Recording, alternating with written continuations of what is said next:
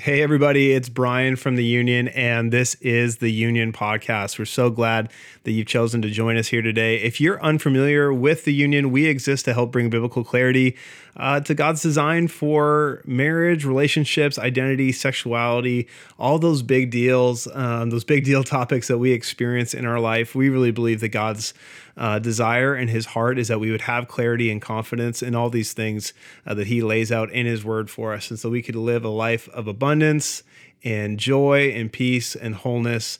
Um, really just how he's designed us to live. So we're so glad that you've joined us here today. And we would love it if you are a return listener to head over to wherever you're listening to this this podcast and give a review and comment and share and subscribe and do all those things. It just helps us so much um, to be able to just be seen by more people and uh, get this message out before more more people. And in light of that, I want to read a review that we had somebody uh, give us over on uh, Apple Podcasts. It says, "Your hearts and your content are needed and affect change in my heart whenever I listen thank you. And I want to say thank you so much for that because that is our desire is that every time that we would get here, every time we would gather here, um, that, that our hearts would be, um, would be affected, would be impacted by the reality of Jesus and the reality of his design for these areas. So we are so glad um, that that's what you've experienced. Um, today we're continuing on in a series that we've started all about family. In the next little while, we're just going to be talking about family, what it's like to be a mom, what it's what it's like to be a dad, and these these key things, these key attributes um, of to be healthy parents and what our kids need, and the dynamic of family that is so needed in our day and age. And um, I'm super excited because this is a long overdue guest, but Jim Anderson, who is a friend, a mentor, um, man, just an awesome man of God. Uh, he is going to be on the podcast today. We're actually going to do two episodes with him, but today he's going to share his story on how when it came to ministry, when it came to this place that he had as a minister of the gospel, that actually what was needed was for him to minister as a father and not just like a professional minister, you know, not not just like a professional uh, professional leader. He was called to minister as a father, and he's got some dynamic stories of how over the years his ministry um, has been impacted um, just by this revelation and the fruit of that in the hearts of people who he's he's served and ministered and preached to how it's just brought transformation. Um, it's such a privilege to have Jim on here today. Him and his wife Lisa, they hail from Spokane, Washington. He is the author of Unmasked, and uh, it's just a powerful book. Um, so I encourage you, open up your heart. It's going to be probably a hard hitter, um, and uh, but I know your life is going to be is going to be impacted and changed today. So let's pass it over to Pastor Jim Anderson, and uh, we'll talk to you later. You're listening to the Union Podcast the Union exists to bring biblical confidence and clarity to the topics of relationships and sexuality. On this podcast, we unpack the damaging effects of modern sex culture and discuss how to heal from the past and enrich your relationships. Here are your hosts, Brian and Bonnie Pugh.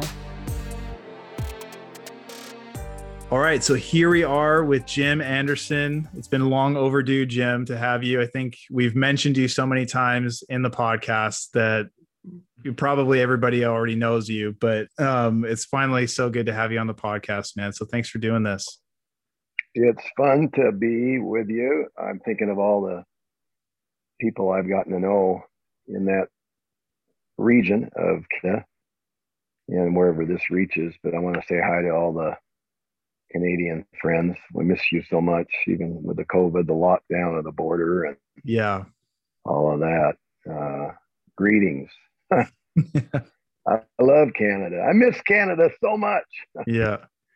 Well, I always tell like one of my favorite stories, Jim, is like when you would be coming up and I'd come and pick you up and we'd have that like the last couple miles before the border, I would just remind you that like, hey, the Canadian border agency, they love you. They love Jim Anderson. Right. And so I would say this. I think Canada, Canada loves you back, Jim, for sure.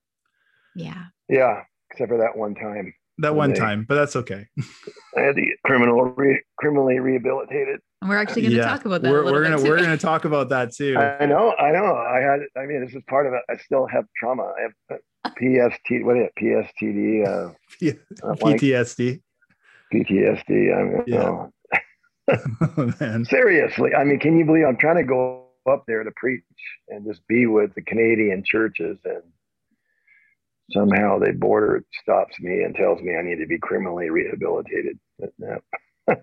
yeah, and we'll we'll put some context into what that that was all about here tonight. But Jim, for some of us, uh, some of our listeners who wouldn't know, you hail from Spokane, Washington. You and your wife Lisa and your family have um, essentially just grown up in that that area. Um, can you tell us a little a little bit about your family family story and and all about all about your kids? Yeah, um, I did grow up here. I went ten years on the on the west side in Seattle, Seattle Tacoma, where I went to school, got saved, taught school, did urban missions, and then kind of at the end of that ten year period, back to Spokane, and uh, raised my eight kids here in the last. Well, see, Alice Since 39. I've got eight kids from 39 to 23 years old, mm-hmm. uh, six girls and two boys. And uh, they're all very kingdom of God minded. And they're all, they all love the local church. They all see that the local church has been created. It, it, part of the plan was that local church would serve to build the kingdom of God in the earth. And they're all they're all entering into their destinies and walking in their destinies, and their destinies are unfolding. Um, so it's pretty it's pretty exciting. We're really I'd have to say more than any sermon, conference, ministry, trips to nations, whatever, whatever kind of more traditionally ministry type of endeavors. The the best thing I've done by far is have eight children. And that's my crown. I would say that's my, I'm so pleased to see what's in the heart of Lisa and I multiplied in the hearts of my kids. And then going way beyond what I can, what I can ever do. And it's wow. very much like how the Lord sees us, I think. Right, right. Like he's got, he's got his kids, he's got his heart birthed into Jesus, reproduced in the disciples, transmitted to the 70 and the 120 and then launched into the earth at the birthing of the church and yeah. the lord's like a, a proud dad and hmm. what i feel is is just a sliver of that larger i mean that's, that's why amazing. i feel that because that's because god god feels that and so and, and and i'm not i'm not discounting ministry i love I, I, it's, it's such a privilege to take the message and to serve god's church in the earth so mm-hmm. all that is I'm just saying the kid part, having the kids has been so yeah, such a I don't know how to describe it really. Yeah, no, but I hear you. I hear you. you've got a lovely family. It's been such an honor for us to to know you and to know you know your kids, be welcomed by your family, and you guys are the real deal. Um, so you've also uh, you've been leading a ministry that was called Lifeline Ministries for for a season, and then you recently uh, I think a few years back, uh, changed the name to Sexuality Unmasked. How did this uh, ministry come about? Well, uh, yeah, the name change. Uh, we just started out Lifeline Ministries. I think, I think it was born. It was obviously born. You know, this is the the real, the genesis of the ministry. The genesis of it was, I, uh, the Lord began to put a burden on me, called me, kind of a combination of uh, a burden for our nation, a burden for the church in our nation. Uh, that was the a burden for the issue, which, if not addressed, would bring a judgment on our nation. Mm-hmm. So it's kind of a mixture. Some, you know, the pro-life movement is really what captured my heart, and there's a lot of aspects of it. Some people are very motivated by, you know, the children. We, You know, we want to save the children. The children. You know, some are motivated by the moms and the deception and the right. the, the confusion of the moms. Uh, some are motivated by the church having an authenticity and responding to uh, injustice Right. Sure. And and then some are motivated by the nation that the, the nation's destiny will hang in the balance of whether or not the church adequately addresses this injustice. So it's a little bit of all of that. I uh, I remember working at the uh, local utility, and I would listen to Dr. Dobson uh, focus on the family at that time, very popular in the late 80s and early 90s. And uh, this, this, is the last century. You know. We're talking about the last century, everybody. Yeah. You get a history. You get a history credit now if you listen to this story. you know, 30 years ago. But I would I would be driving from appointment to appointment, and you know, with my job, I could listen to the radio, and I would listen to Dr. Dobson, and and the theme was uh, just starting to address the church was starting to address abortion like it was really the taking of innocent life. And in the united states it had started in 1970 five states passed legislation in 1970 that allowed abortion on demand.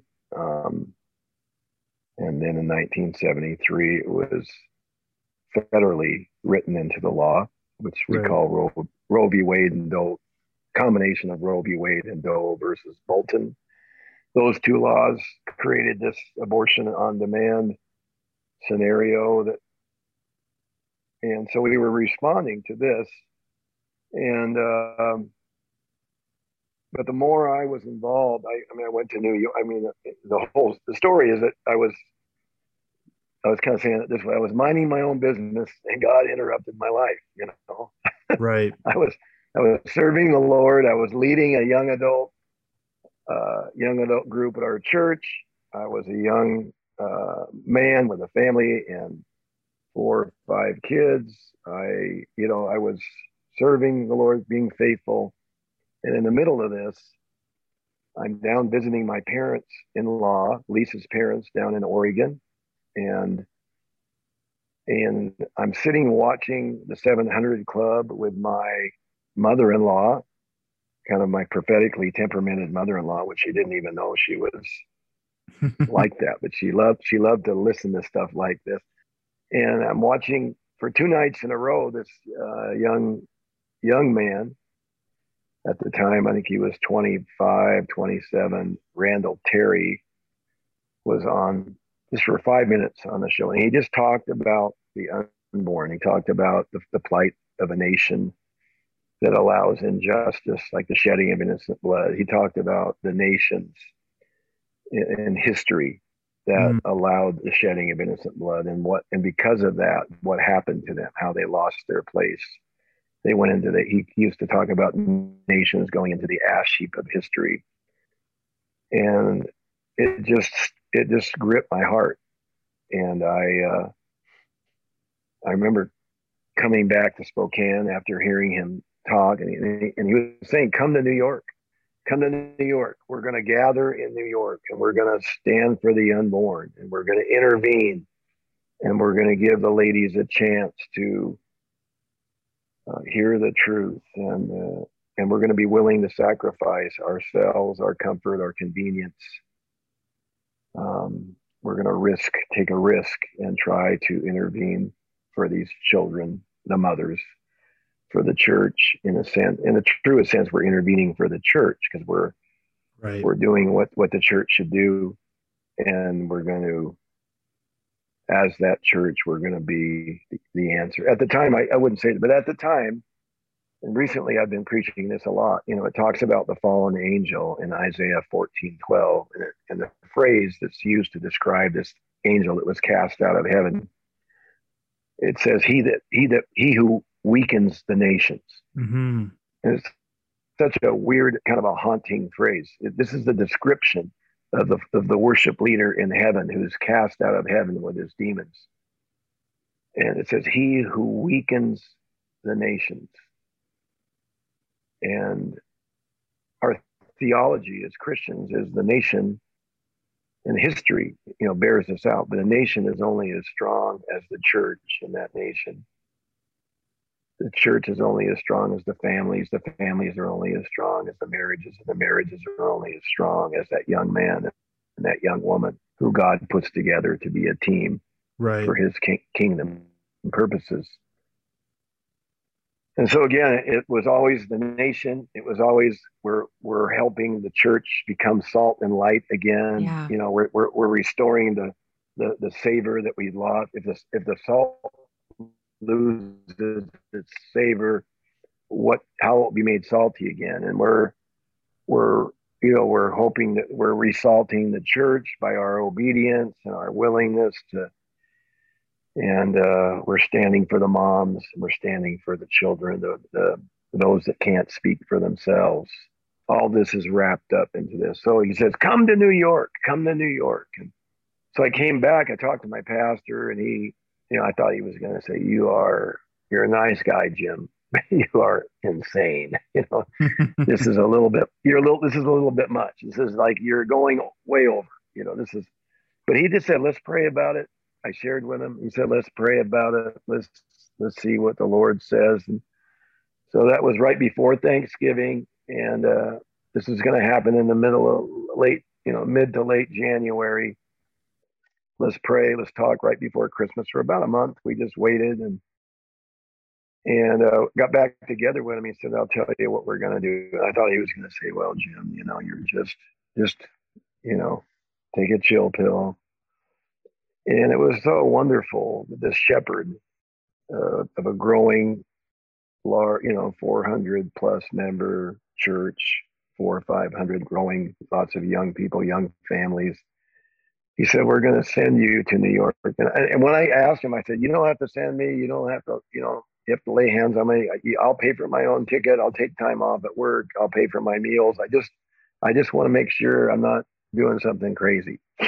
And he said, We're going to send you, we're, I'm going to send you, we're going to pay for your hotel, we're going to pay for your plane, we're going to pay for your meals, we're going to lay hands on you, and we're going to send you. And we want you to go and we want you to come back and tell us whether God is in this movement or not. Wow. And uh, that was it. I, uh, so I went and uh, part of the backdrop is I had failed in a ministry. Not I, I had failed. You can fail financially, in in, in moral morality, in terms of uh, sexual morality, and you can fail in authority, whether you, whether you violate authority over you or you mm. violate those that you're over, that you right. have authority over and I failed in my ministry, my urban mission, working with black teenagers, low income white teenagers in the urban area of Tacoma. I had failed. I had gotten bitter at my church. I had gotten bitter at my pastor. I had, I cursed him. I cursed the church. I was a part of my first church, my first pastor. Uh, it was out of my own woundedness, my own father wounds, my own unrealistic ex- expectations, my own pride. And so I, uh, I had failed in that. And so this this period of time when I'd come back to Spokane and was serving in the church, that those were years of being restored. I was learning how to have a pastor again. I was learning how to, you know, the the, the beauty of authority in your life. That it wasn't a some restrictive thing. It was a safeguard. It mm. was in the multi in a multitude of counselors. There's wisdom. Right. And uh, and I never I never had learned that. So I I'm going around the mountain again and I'm learning the lessons I never learned. That's why I went to my pastor and you know for him to say that was incredible. And uh, so I went and uh, part of the emotion of going, that's why I kind of filled in on it. I went there and I just I just wept the whole just about the whole weekend. We had a three three hour rally in a Catholic church in downtown New York with 1,500 people from 17 nations and all 50 states.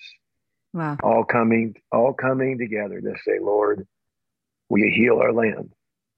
You know, we we were trying to live Second Chronicles 7:14, you know, and my people who are called by my name will humble themselves and pray and seek my face and turn from their wicked way then God speaking, God says, then I will hear from heaven and I will forgive their sin and I will heal their land. And all these different people were coming with that that longing to see God begin to heal our land. Increasingly, our land was becoming sexually immoral and, you know, abortion on demand and the taking of innocent life and just a lot of different things, like kind of a, a decaying of our nation and the values of our nation. And, you know, when you throw, when you begin to, the loss of respect for life began to be sown in our nation and life became cheaper and cheaper and you know, we had lots of guns before all this stuff. We had lots of, you know, the mass shootings weren't there. I mean, it was, it was like, it wasn't mm. about guns. It was about the loss of respect for life. It was, right, right. And, and suddenly, suddenly we're debating about, you know, how long should older people live? And, you know, all this stuff just, just slowly, yeah, you know, from the, all across the life spectrum. Yeah so those values so we all these people are together you know and uh, we just went through this while but i remember in the rallies like the first night on friday night i remember being there on the second row. I got there hours early you know. And i just sat there and i was just so thrilled. And when they they did speaker after speaker get up and i would just i would sob. Like i couldn't breathe because i was everything they said, they would talk about Corrie ten Boom saving the Jews and mm. Harriet Harriet Tubman helping build the Underground Railroad. Yeah. And helping the slaves escape up to Canada, your beloved Canada, you know, and just the themes of people intervening when there was an injustice against a people group. And now we had our eyes fixed on the the two people groups of the mothers who were deceived and sometimes complicit in the taking of the life of their children. And uh, and the children who had no voice and mm-hmm. and a culture that was going to shut their eyes to it because they wanted to justify their pursuit of sexual pleasure at any cost. Right. And uh, so I just couldn't, I just sobbed. I mean, three hours of weeping. I would listen for a little bit, and they'd, they'd say something funny. I'd laugh, and then they would they would say some other things, and all of a sudden I'm just sobbing. And I'm literally putting my face in my hands and my hands on my knees, bent over. Yeah. And I don't know how to describe it. And not only was the burden of the Lord coming, God was saying, Jim, I'm calling you to this. Yeah. I'm giving you a second chance. I know you failed in your first ministry and you've learned your lessons and I'm I'm gonna I'm calling you again. I was 38 years old. I was, you know, I I had missed, you know, my window. I I thought, you know, I'm I'm just gonna be a good church guy, faithful, help the leaders serve. And the Lord just kept saying, I'm calling you. I designed you for something like this. And I was just so emotional talking about it. Yeah, that's so good. I think it's it's interesting, Jim. Like us, we've known you for so long, and I've never heard this part of the story. Mm-hmm. But when you're what you said there, you know, Second Chronicles seven, and I and I just think how many times we've sat with you and you've taught us and you've you've just spoken that verse over us. And I just it's like the weight of like you're saying the loss of the innocent um and how that burden has propelled you and and then you've i know that you've done it with us is you've transferred you've shown us you've modeled that for us mm-hmm. and so many others you know in in your nation united states and in canada yeah. and the different classes and schools you've been through too mm-hmm. and uh I mean, one part of the story that we'd love to for people to hear is how when I mean years down the road from that rally in New York, how you felt God leading you over into Russia and how the Lord kind of right did that big giant pivot for you where you went there preaching and speaking around the pro-life issue. Mm-hmm. Can yeah. You, can you share sure what happened there? Yeah. So I, you know, I got back and uh I got back from New York and I felt like the Lord kind of catapulted me into cyberspace or uh, not the stratosphere, kind of the spiritual stratosphere. It just, I was, it's like falling off a log. People heard I was in New York. I got radio interviews. Pastors were inviting me to speak at their pastors group. And you know, I probably preached at 25 different churches in Spokane in wow. year. I mean, wow. talking about the, uh, the unborn and, and I, I, guess I felt like just the next step. All you need, everybody can just take the next step. Yeah. If you've never, whatever it is, take the next step. You know, every step of faith is wonderful. You know, if you can wow. take this step, whatever step. So good. And I was I was bringing pastors to different rescues around the country: New York, Wichita, Buffalo, New York, uh, uh, Washington D.C., New Orleans. We were going all over the country. The same people that kind of gathered in New York that time, you know, and, and others that would join we became this mobile group that would help sponsor events. And I was a lieutenant to the leaders, always serving them and helping them and receiving so much courage from them. Um, I'd go afraid and come back strong because I was wow. around these men, these men who were these dear men, dear mm-hmm. men that loved the church and loved their country and uh, and and you know slowly the movement changed you know some of the measures the things that we felt the lord leading us to risking arrest and you know get being in jail and peaceful nonviolent uh, things that we modeled after martin luther king uh, some of that methodology wasn't even working anymore it wasn't we can go into that. That's not really our purpose in this podcast, but um, but as we continued to the other thing the Lord was doing besides kind of the, the political environment and whether this methodology worked, you know, dealing with the government and the church and but the other thing that was happening is just in my own heart, God was dealing with me. And in the middle of dealing with this abortion issue and thinking about the taking of life and the mom, you know, the mother and the doctor and the, the abortion clinic and it was such a strange thing. And, and there were crisis pregnancy centers springing up all over america groups of people saying we need to do something about the moms to try to intervene and trying to do that but the Lord started speaking to me because I was starting to teach about this in schools and I was talking about it a lot in churches. And but this one phrase kind of hit me, and this is kind of this is kind of the first some of the first steps to what I've been doing now. The first phrase that he began to say to me was abortion is the end of the conveyor belt. It, abortion is the end of the conveyor belt in a culture that worships sex. Yeah. It, it was a funny expression. I tried to get a picture of a culture where people are being plopped on. Hmm.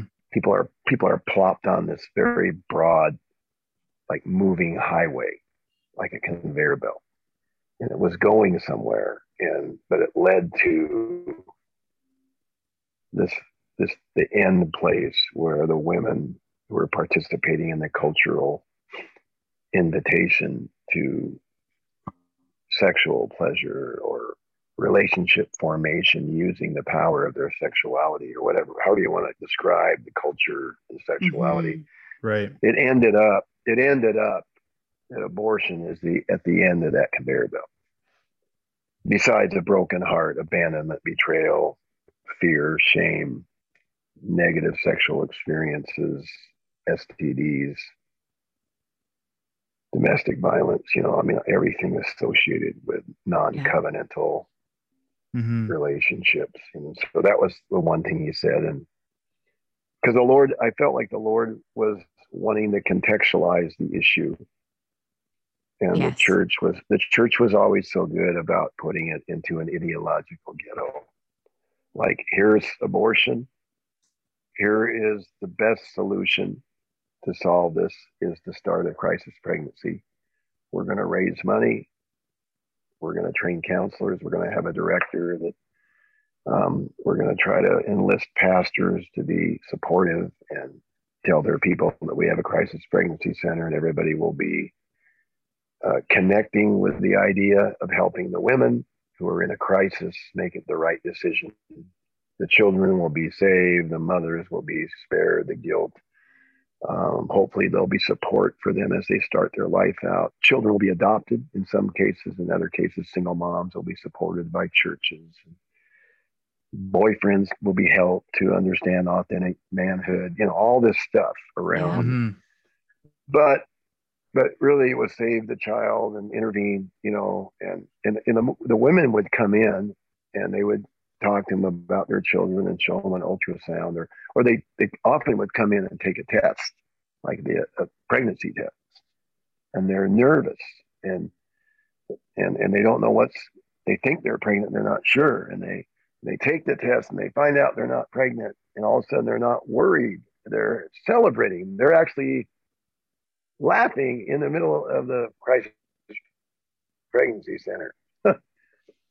And then they're saying thank you and goodbye. And they're kind of skipping down the sidewalk and the counselor is saying uh, abstinence you know and off they go you know. It, it was yeah. just like kind of like hey i'm off the hook. I'm not pregnant and it was the beginning of understanding that there is there's the abortion decision is whether or not she's pregnant and whether that life of that child is going to be sacrificed in the abortion decision but what about all the stuff going on in her life with mm-hmm. this man? Yeah. And, and that and the part of her life that the large part, the large percentage of her life that that represents connected to this abortion decision is so that's why and then i think that would keep the church focused on the larger picture and um, the broader the context of it. And the other yeah. thing the Lord started speaking to me was He said this. He said, "You can't talk about abortion without talking about the heart of a woman." And you can't talk about the heart of a woman without talking about the power of a father in her life. Hmm. And if maybe the first quote about, you know, you abortion is the end of the conveyor belt in the culture that worships sex. That's more of a cultural, mm-hmm. you know, contextualize the abortion issue in the larger culture. Right. Culture that worships sex. That's a, a phrase that could be unpacked. Like, you know, that's that's what's going on, whether people know it or not. This is totally. The, yeah. But then the second one that you can't talk about is, is personalizing issue. They don't church, you know, Reformation church, that is standing about life. You know, don't forget there's a person here. Don't forget it's about the heart of a woman. Don't forget it's about how she grew up and whether her heart was filled with her father's love. And all of a sudden, it's just all these related issues and God wanting to contextualize it both culturally and personally if we're going to really authentically be the church and have a multifaceted response to everything going on around us. And I began to understand we could carry a picket sign, we could get arrested, we could uh, build crisis pregnancy centers or, you know, mm-hmm. start them. We could write legislators, we could march, we could have rallies, but uh, all of that it's all of that and more. You know, it's the fatherless. And interesting that the fatherless and the widow in the scripture were the poor connected right into this issue. Yeah. Mm. Because who is more fatherless than an unborn child? that's maybe going to have their life taken because their mother is afraid. Right. Right. And here we are, the fatherless and the, the widow. You know, I've come to kind of understand that the 21st century widow, certainly one aspect of that could be the single mom of the culture. For sure. For sure. So there we are. And Yeah, that makes a lot of sense. so that be, that that began to be our our thinking, and so it suddenly God started just pushing the, the walls out of this carefully constructed paradigm I had, Mm. And just pushing it. You know, like I'm pushing the walls down. I want it very broad. I want it really broad hmm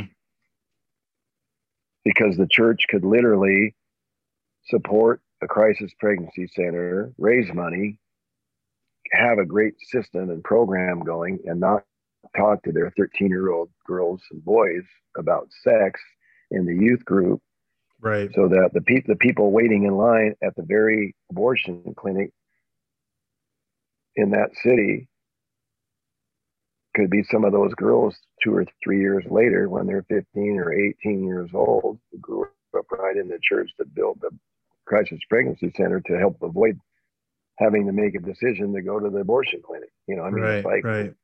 wait a minute wait, we're missing something here. We gotta take a cut we gotta go from the 20 foot view to the five view. We gotta get a little different perspective and i uh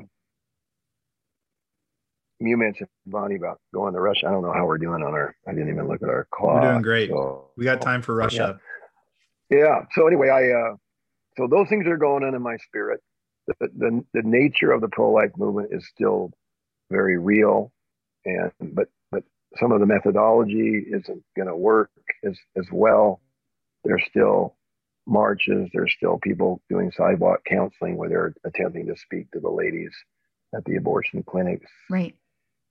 all that just being present there for prayer legislation you know they're writing legislators they're people a lot of the people that did the rescues started thinking i'm going to run for office i want to run for city council i'm going to run for the school board i'm going to run for state legislature or senates and so we just kept taking the burden into different spheres and wouldn't you know it missions would be part of it classic missions of going to another nation with the gospel to help plant the church or build the church that's already established. And uh, wouldn't you know the Lord would have, that in store for me? And uh, I was working, one of the men, Keith Tucci, who I was working with in the pro life movement in what, what was called Operation Rescue for years in the early late 90s, late 80s and early 90s. Keith also started a thing called Life Coalition International and was beginning to take the pro-life message to other nations. hmm We went to we went to Egypt. We went to Norway during the Olympics to be a witness regarding Wow. abortion in and uh, a man who God was using mightily to plant churches in Russia, Bob Weiner, was uh, holding leadership meetings in Russia, uh, polling young young leaders from all over the country. Some of them would travel ten or fourteen days on a train. Hmm. Maybe I think it was seven days straight on a train Wow. not not sleeping, just sitting up in a in a car for seven days to get to a meeting that's going to last three days, and then turn around and go back to their far eastern city when they would travel from the far eastern of Russia to Moscow for this conference. So Bob was training uh, leaders on church planning, on fivefold ministry, on prayer, on evangelism, on cell groups, on you know Bible study, on you know all this stuff, everything, the life of the church. But he also through the church planning, re- began to realize that there's been there was a huge need in the country to deal with a life issue. Mm-hmm. Lots of the missionaries who went into the Russian, uh, the former Soviet uh, Union, the different republics were the reports were coming out that, that the you know abortion was their birth control. They didn't have birth control. They would wait. They would wait till a woman got pregnant, and that's how she handled. So wow. sexuality was everywhere. Um, and the average woman that wasn't part of the underground Baptist or Pentecostal church movements, uh, the average was five, six, seven abortions a piece. Wow. And he said, We've got it. If we're going to truly plant the church and be Reformation, we're going to bring, bring revival. We must bring Reformation, and Reformation must address these things. How is a woman supposed to start a family or a marriage? Yeah. You know, they're going to honor mm-hmm. God's way from the life of immorality, abortion, sexual immorality, to God's covenantal view of marriage and family. We've got to address this. We've got to at least heal the people. We've got to give them an ethic for life. We've got to. So Bob says, Keith, I want, want you come with me. And Keith said, I can't go, but I'll, I'll send someone else. so he called me up and said, Jim, why don't you go? I can't go. Wow. So I was second you know, like that's how God does things. I was God's first and man's second with enough willingness to say yes. And uh, that was another trip that was was reminding me. I felt like I was doing my New York trip again. I was felt like I was walking right into my destiny. Wow. And I was terrified. And enthralled with a different culture and the beauty the beauty of a hunger in the newly formed church in the Soviet Union, former Soviet Union, the worship, the, the beauty, the simplicity, the contentment of the saints who had nothing but had everything because they had found the Lord. It, it in a lot of ways it shamed it shamed what I had come to understand, what I'd mm-hmm. seen in the church in America. Mm-hmm. And uh, and I love America. I love my country, and I love yeah God's God's church. But just to see that fresh hunger, and uh, oh, I don't know how I never forget it. Yeah, Jim, you mentioned a, a story. You know, you've you know, I love hearing it as you were preaching in Russia on on pro-life. And there's these times or it's this one specific time where these ladies who were hearing this maybe for the first time just began to weep and just began to you know like it was this kind of sovereign move of god in this in this gathering. And um can you tell us that story? Just as we kind of wrap up your part one why don't you tell us that story about what God was doing in the hearts of these women and also what he he spoke to you because um, I think that that word that he says to you is just so key so key for what we're talking about. Yeah I, I'm I'm at the conference and so the first time I'm gonna speak I'm gonna do a little workshop. I got my message and my, my workshop was the three roles of the church in dealing with abortion I had my message already in the three points. You know, the first one is to preach abortion as sin, but do it with a broken heart, with a tender, describe it for what it is. Don't. And the second would be to create an atmosphere of healing and restoration for those who had been touched by that issue, you know, the women and the, and the men and with forgiveness, healing, and restoration. And the third was to be a prophetic voice in the culture.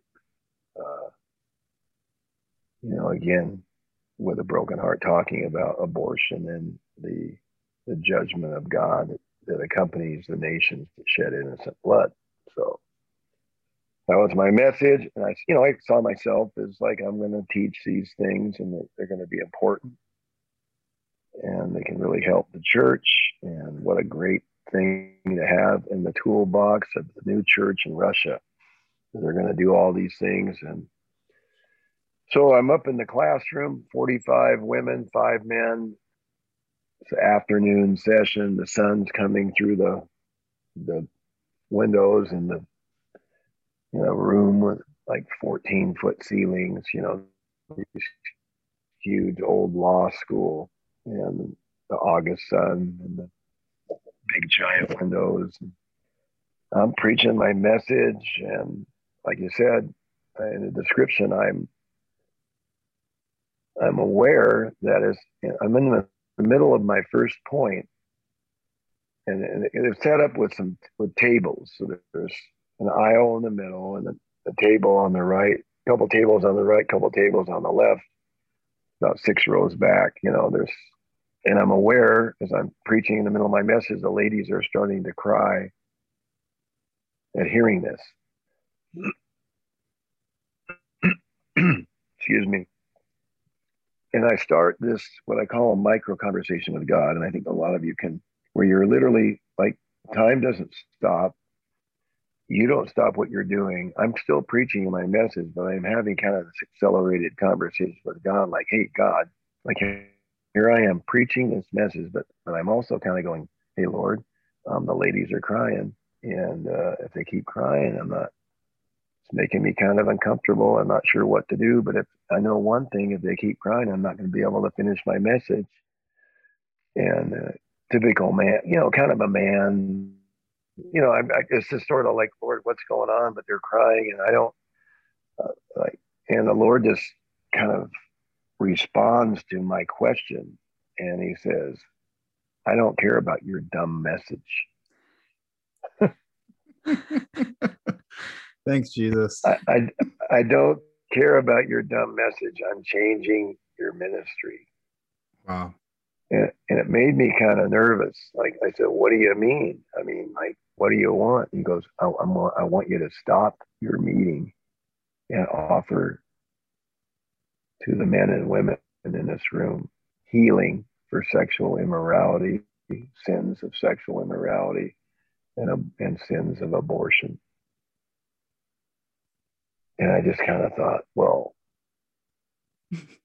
like what? I suppose you don't show up. I'm just gonna like, how is that gonna happen? Like, do you have a certificate to give them after you were done, or you know what? It, it was just so bizarre and I was nervous. Now I'm still preaching; they're still crying, and I'm just kind of wrestling. And I start, I start actually arguing with the Lord. I, I, I have these good reasons why what He just said isn't going to work. Hmm. I just, I did, I just, was just, yeah. and it wasn't weird. I wasn't rebellious. I just thought, yeah, I'm not used to this, Lord, and and I go, Lord, you don't understand, but in America, we're really, really careful about men and women, you know, and, you know, Billy Graham doesn't even go in an elevator with a woman and, and men don't work with women and men don't talk to women about this part of their life. This is like the deepest, most private, personal stuff in a woman's life. And, and the men, you know, at crisis pregnancy centers, they help raise the money and they work with the boyfriends and only ladies counsel the ladies. And so sorry, Lord, you just don't get it. You don't get it. And I'm I'm already doing it the right way. and because it and because of that, I can't really like so and then the Lord answered my I'm still preaching the message. The ladies are still crying.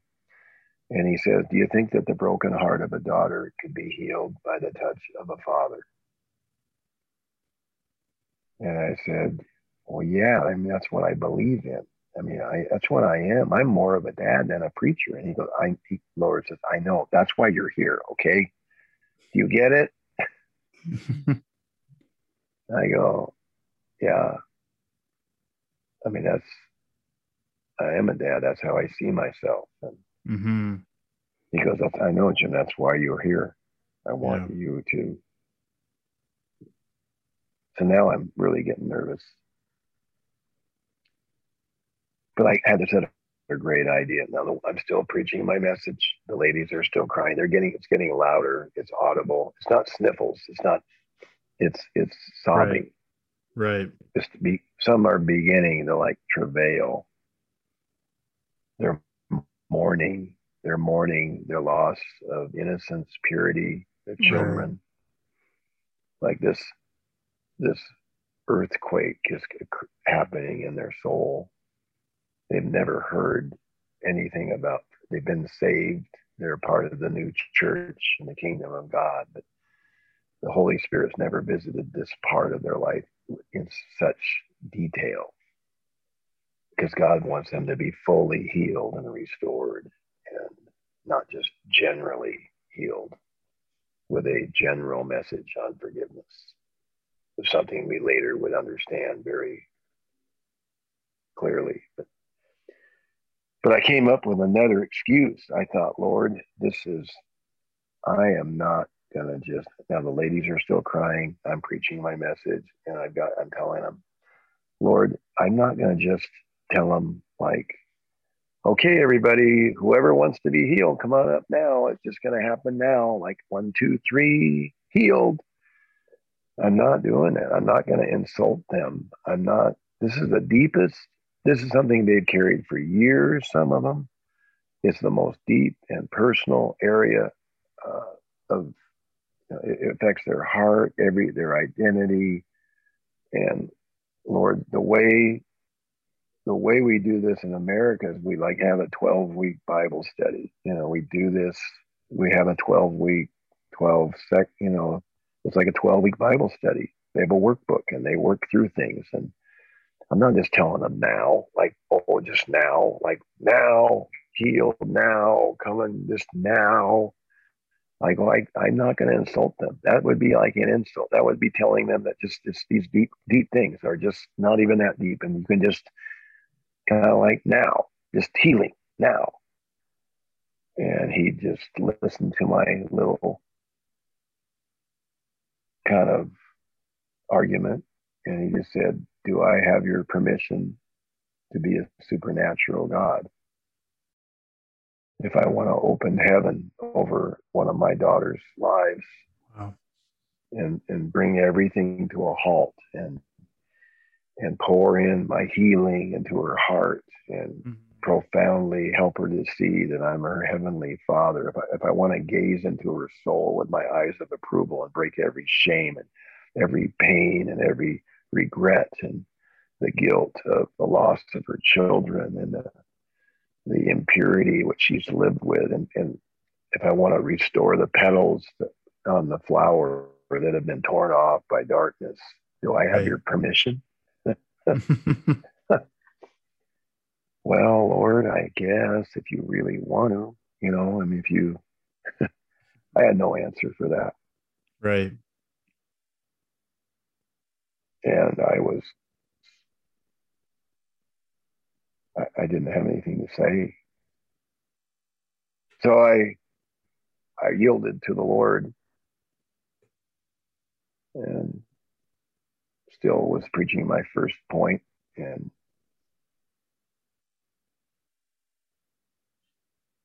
the ladies are still crying and I stopped my message And I just said, those of you, we're going to stop our message. I feel the Lord's presence here, and all, a lot of you are already sensing God's presence. It's it's He's present to heal and restore. Those of you that want healing for sexual immorality, sin, and abortion, sin, and just um, why don't you just make your way up to the aisle? And I thought, you know, like maybe there'd be a couple ladies would come and mm-hmm. like it was one of those moments where every chair in the room simultaneously gets pushed backward. You can hear it sound like a herd of elephants, you know, like this with the right. chairs, and they move toward the aisle and are crowded into the aisle. And I think 40 of the 45 women are just jammed into the aisle with their arms folded, their heads looking down, hmm. and weeping, standing weeping with their short skirts and their nylons on their high heels, their see-through blouses and their black brassieres, and they, you know, they, they were they were brand new. I mean, the their old life and the new life in Christ were were colliding. And right. They they didn't know anything, and I'll never forget the first lady. She was standing there, a beautiful 30 something, young 30 something woman with bleached blonde hair and a little bob kind of down to her shoulders. That look on her face was like a mixture of fear, like, and hope. Wow. Like, like I don't, please, I don't, I, I'm afraid this, yeah, this shame, this shame won't leave. And I'll still, ha- I'll, I'll, I'll leave the room still feeling like I felt. Yeah. And with a hope, the hope like, could this be? The Lord wants to forgive me. Yeah. And the shame will be gone, and my regret will be gone, and the pain will be gone. So I found out her name with my translator. I'm starting to interact with the ladies. I didn't no idea how we were going to do this and how long it would take. It, it ended up taking three hours, and we canceled the other seminars there would be ladies kind of crying and after prayer and laying on the floor and all over the room and you know it was just this scene of god's heart yeah so the first lady i found out her name was stella which means star and she had a see-through white blouse on with a black brassiere and that was she was singing in the choir i recognized her from the meetings I mean, she was born again. She was hungry for the Lord. She just, you know, her identity as a sexual, her sexual identity was still kind of there, but it was being replaced by the identity of, be, of being a daughter in the kingdom of God. So I, I, I just said, Lord, I don't know what to say. Mm-hmm. I didn't have. I'm not. A, a, I'm not a prophesy on demand kind of person. I, I believe in the word of knowledge and the gifts of the spirit, and I I, I operate that way. Uh, but I didn't. I didn't have anything for her, and I, I, didn't sense that in the classic sense. But I just said, Lord, right. I don't know what to say, and he he just very simply said to me, Why don't you tell her that she's a bright star for me and not a dull star. Wow. So I said, Stella, the Lord's telling me that you're a bright star for him and you're not a dull star. And he's not ashamed of you. And she just, her face kind of squinted and grimaced and she just began to sob more. And I kind of I'm back to my micro conversation. I said, Lord, this doesn't seem to be helping that much. And, hmm. you know, and he just said, Jim, there's healing in tears. This yeah. is healing. This is not more pain. This is the yeah. removal of pain. This is yeah. the this is the dam breaking on all the poison that's inside them. The dam breaking on all the regrets of their life, all the question marks they've been afraid to ask the, the things in their life that have never been brought into the light. This is the healing. Later, I would understand that it was it was it was exactly what the prophet warned against when he said, "Don't heal the wound of the daughter of my people superficially." Right. It was the op. It was the opposite of that. Yeah, yeah. It, it was God, God, and uh, both collectively, the daughter of the people, healing the church from this yeah. sin of, a, of immorality and abortion, and and this individual daughter, a daughter of the people, you know, the daughter of my people, and this was a living daughter that mm-hmm. represented one one part of that yeah. daughter of the church, you know, the symbolism I couldn't escape. And, and she cried and she fell on the floor. She curled up in a little ball, just sobbing. And he said, Jim, you're not done. Just kneel down beside her. And, and he just said, Tell her she's a flower in God's garden. and that she's in the front row of the garden, and that the Lord loves to tell her that the Lord is the only one, that God, that Jesus is the only one that can put the petals back on the flower that the devil has torn off. So I said that to her, and she cried some more. Uh, you know, she and uh,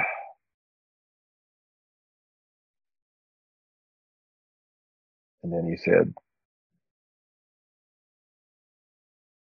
"Tell her that if Jesus is the King of Kings." And that every daughter of a king is a princess, and tell her she is one of God's princesses. Wow. And she cried some more. and then he said, Tell her about your girls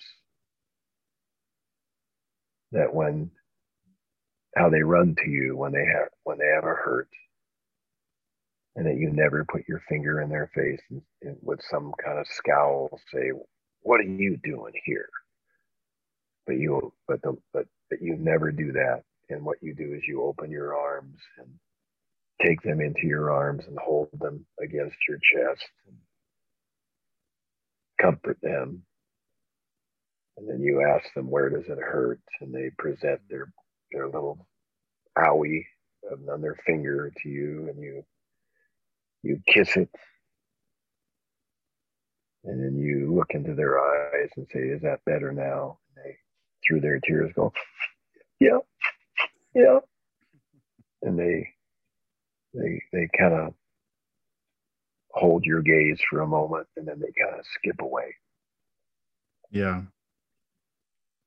And tell them tell them that, that the lord is just like that and he loves it when his girls run to him and he asks them where the pain is and he wants to kiss them with his presence and send them off into their future without Yeah. the I love it. so that that became kind of that was God's training ground. that was my go-to, and you know, it, it, though it sounds so canned and so predictable, if I would do that many times,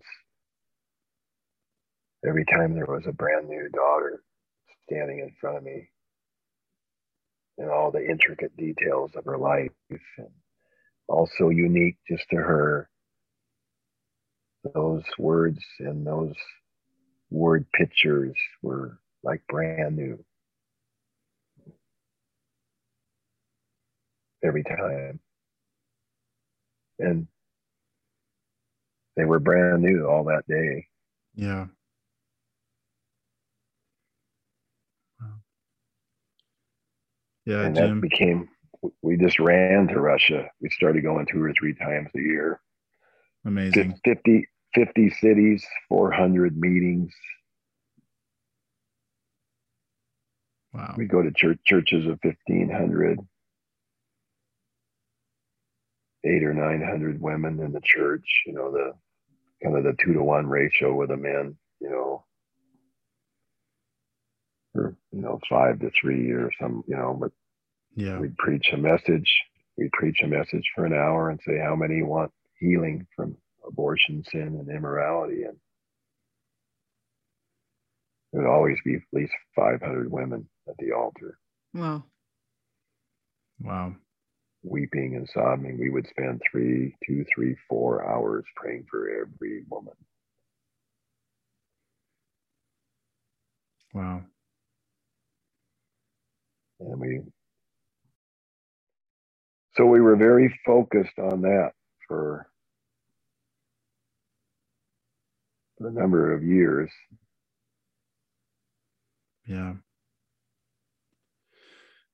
It's such a powerful story, Jim. I appreciate you sharing that with us. And we'll maybe call this part one and we'll have to, we'll pick it up and we're going to talk about um, God's design for family and how the church is supposed to be that representation of the family here in part two. So thanks so much for joining us here, and uh, we'll pick it up again here in part two. That would be great. Yeah, it was it was fun to reminisce. Thanks for listening to the Union Podcast. If you have any questions or comments, we'd love to hear from you. Please email us at podcast at theunionmovement.com. For more information, please visit our website, theunionmovement.com, or find us on Facebook and Instagram at The Union Movement.